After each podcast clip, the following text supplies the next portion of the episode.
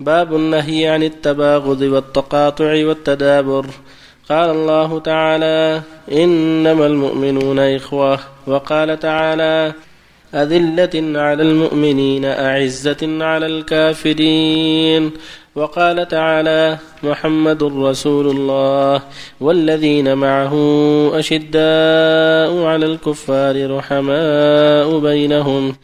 وعن أنس رضي الله عنه أن النبي صلى الله عليه وسلم قال لا تباغضوا ولا تحاسدوا ولا تدابروا ولا تقاطعوا وكونوا عباد الله إخوانا ولا يحل لمسلم أن يهجر أخاه فوق ثلاث متفق عليه.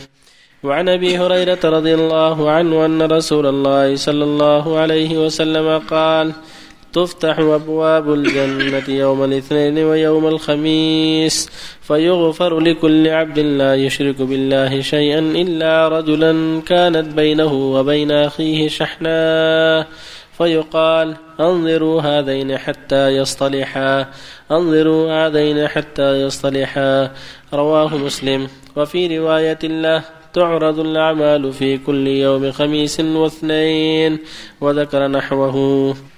وبالله التوفيق. الله وسلم على رسول الله وعلى اله وأصحابه من اهتدى أما بعد هذه الآيات والأحاديث تدل على وجوب العناية بالأخوة الإيمانية والاستقامة عليها والتحاب في الله والتعاون بالبر والتقوى والتواصي بالحق والحذر من ضد ذلك من البغضاء والعداوة والشحناء. أهل الإيمان يجب عليهم أن يكونوا متحابين في الله متناصحين متعاونين بالبر والتقوى. كما قال جل وعلا إنما الاخوه فاصلحوا بين أخويكم. قال جل وعلا يا أيها الذين من يرتد منكم عن دينه فسوف يأتي الله بقوم يحبهم ويحبونه. أذلة على المؤمنين أعزة على الكافرين.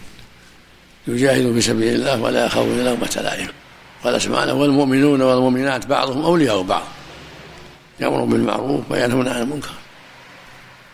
قال سبحانه وتعاونوا على البر والتقوى ولا تعاونوا على الإثم والعدوان. وقال جل وعلا محمد رسول الله والذين معه أشداء على الكفار رحماء بينهم. هكذا المؤمنون رحماء يتواصلون ويتعاون بالبر والتقوى يتناصحون. كل واحد يحب لأخيه الخير ويكره له الشر. ينصح له شهد امغاب يؤدي له الأمانة. يلقاه بوجه منطلق كما في الحديث الصحيح. يقول صلى الله عليه وسلم لا تحقرن من المعروف شيئا ولو أن تلقى أخاك بوجه طلق كن يقابله بوجه منبسط هذا من المعروف. والحديث الآخر يقول صلى الله عليه وسلم إنكم لا تسعون الناس بأموالكم ولكن يسعهم منكم بسط الوجه وحسن الخلق. ويقول صلى الله عليه وسلم البر وحسن الخلق. ويقول صلى الله عليه وسلم إن أحبكم إلي وأقربكم مني منزلة يوم القيامة احاسنكم أخلاقا. ويقول صلى الله عليه وسلم لا تحاسدوا ولا تناجسوا ولا تباغضوا ولا تدبروا. وكونوا عباد الله إخوانا. المسلم أخو المسلم لا يظلمه ولا يحقره ولا يكذبه. التقوى ها هنا. ويسر صدره ثلاث مرات. يعني القلب متى استقام القلب انقادت الجوارح الخير كل المسلم على المسلم حرام دمه وماله وعرضه والأحاديث في هذا كثيرة. ويقول صلى الله عليه وسلم لا يحل مسلم يهجر أخاه فوق ثلاث. يلتقيان فيعرض هذا ويعرض هذا وخيرهما الذي يبدا بالسلام. ويقول صلى الله عليه وسلم تفتح الجنة في كل اثنين وخميس.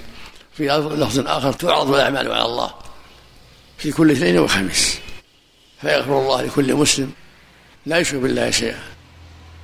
إلا رجلا كانت بينه وبين أخي الشحنه فيقول الله دعوا هذين دعوا هذين حتى يصلحا.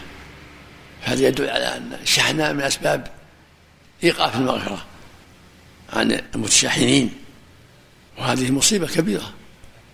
الواجب على كل مؤمن أن يحرص على المحبة لأخيه والصلح مع أخيه وعدم الشحنة.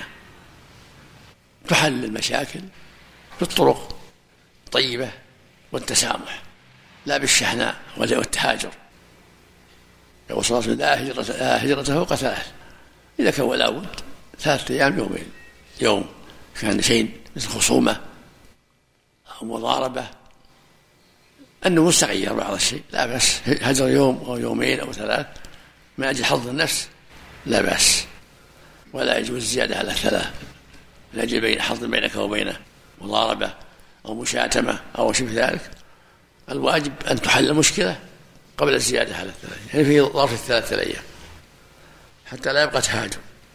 أما إذا كان التهاجم من أجل المعاصي والبدع هذا ما له حد إلا التوبة. إذا هجر من أجل إظهار المعاصي والبدع فهذا لا حد له بثلاث ولا بغيرها. حده التوبة. كما هجر النبي صلى الله عليه وسلم كعب بن مالك وصاحبيه خمسين ليلة حتى تابوا فتاب الله. لما تخلفوا عن غزوة غزوة تبوك مع أن الرسول أمرهم بذلك. تخلفوا من غير عذر. فهجرهم النبي صلى الله عليه وسلم خمسين ليلة حتى تاب الله عليهم. وهكذا أشباههم من يتعاطى بعض المعاصي الظاهرة أو البدع. إذا لم يتوب يهجر حتى يتوب. وهذا من باب التعزير من باب التعزير ومن باب التعاون على البر والتقوى. لعله يراجع الحق لعله يتدبر لعله ينظر حتى يتوب إلى الله سبحانه وتعالى. وفق الله. إذا كان الذي بينهم شحناء أحدهم ظالم والآخر مظلوم. هل يلزم المظلوم أن يصطلح مع الظالم؟ ولا يكون إيقاف المغفرة فقط للظالم؟ يصطلح مع الظالم ويطالب بحقه من دون تهاجر من غير حاجة إلى التهاجر. ولو ما اصطلح يكون يكونان سواء الله يسلمك لا ظاهر الحديث نعم ما دام من حقوق الدنيا لا هجرة فوق ثلاث أما إذا كان حق ديني هذا هو اللي لا يتقيد. أما طالبه مثلا 100 ريال ب 1000 ريال 10000 جهادك بعضها أو جهادك إياها ولا عندك بينة حلفته؟ الحمد لله. حلفته انتهى. ما في حاجة للتهاجر. أو الدعوة معلقة حتى تحضر البينة لا حاجة للتهاجر. لأن يعني هذا حق مخلوق مو بحق الله. شيخ أحسن نعم. إليك. بعض الناس إذا نصحته يقوم يغلظ عليك بالقول يعني. ولا ولا تحمل قل الله يهديك. هذا واجب هذا واجب علي أن أنصحه والواجب عليك التحمل وتقبل الحق. هكذا المؤمن يقبل الحق. الله يسلمك. الله إليك يا شيخ. لكل عبد الغفران للصغائر. على على ما درت هذه الآية. ويغفر ما دون لمن يشاء سبحانه وتعالى. نعم. إذا كان بالتوبة تغفر الذنوب كلها. لكل عبد لا يشرك بالله شيئا. هذا فيه وعد بالمغفرة لأهل العصاة. لكن دلت الأحاديث الأخرى والآية على أن إصرارهم على الكبائر من أسباب حرمان المغفرة. قوله لا يشرك بالله. عم عم. يعم النوعين. صلى الله عليك شيخ. كلكم يناجي ربه. لو كان في مثل مجموعة من يقرأ قرآن ومنهم اللي يصلي. وكان بينهم آه، واحد مرتفع صوته يتلو بالقرآن. هل يقال له كلكم يناجي ربه؟ يخفض صوتك أحسن الله إليك؟ نعم يبين له يخفض صوته. أحسن مثل ما أمر النبي اللي يصلوا في المسجد. نعم. كل منكم يراجي ربه فلا يؤذي بعضكم بعضا. أحسن الله إليك. أحسن الله إليك يا شيخ. إذا كان لزوجته أكثر من ثلاثة أيام في أمر من أمور الدنيا. الله جل وعلا قال واهجروهن. والحديث مقيد مقيد الاطلاق إذا كان لحقه ثلاثة أيام. كان لحق شخصي. وكان للمعصيه ما يتقيد ثلاثة أيام. هاجر النبي صلى الله عليه وسلم نساء شهرا. هذا هاجرهم جميعا. كان لشيء لأنهم طلبوا شيء ما ما له معصيه منهم. نعم؟ أحسن الله إليك. هل من علاج الحسد؟ مثلا إذا رأى أحد عليه نعمة قال الله يزيدنا وإياها والله يرزقنا وإياه وكذا هل يكون العلاج أحسن الله إليك؟ بارك الله لك. بارك الله فيك. بارك الله فيك. ما شاء الله لا قوة إلا بالله. ولولا إذ دخل الجنة قلت ما شاء الله لا قوة إلا بالله. تكفي أحسن إذا رأى شيء يعجبه. يقول بارك الله فيك. ما شاء الله لا قوة إلا بالله. هذا من العلاج. أحسن الله إليك. إذا كان الذي بينك وبينه عداوة وشحناء ولا يقيم في البلد الذي أنت فيه كيف يعني تسامح منهم نعم. اللي بينك وبينه مثلا شحنة أو تهاجر؟ إذا قبلت لا يقيم في البلد اللي أنت فيه. إذا قبلت لا تهجره وما دام بعيد عنك مستريح. مستريح. الحق الحق دنيوي يا شيخ بينه وبين صاحبه يا شيخ. يكون صاحبه شيخ مقيم على الظلم أو مقيم على الاحتقار له واحتقار الناس. هل يجوز له يفوت ثلاث أيام يا شيخ؟ نعم بس أيام فقط. يصير أفضل من يرد عليهم من رد فالاثم عليه. من بدأ بالسلام خيره مثل ما قال أيوب في الصحيحين خيرهما الذي يبدأ بالسلام. وإن كان مقيما على الظلم وإن كان مقيما يعني حق لك. ما يكون يا شيخ هجر للمعصية يا شيخ؟ لا هذا حق لك حق المخلوق. الله يحسن عملك. بالنسبة للكفار الله يحسن عملك. يكون بلاد المسلمين. نعم.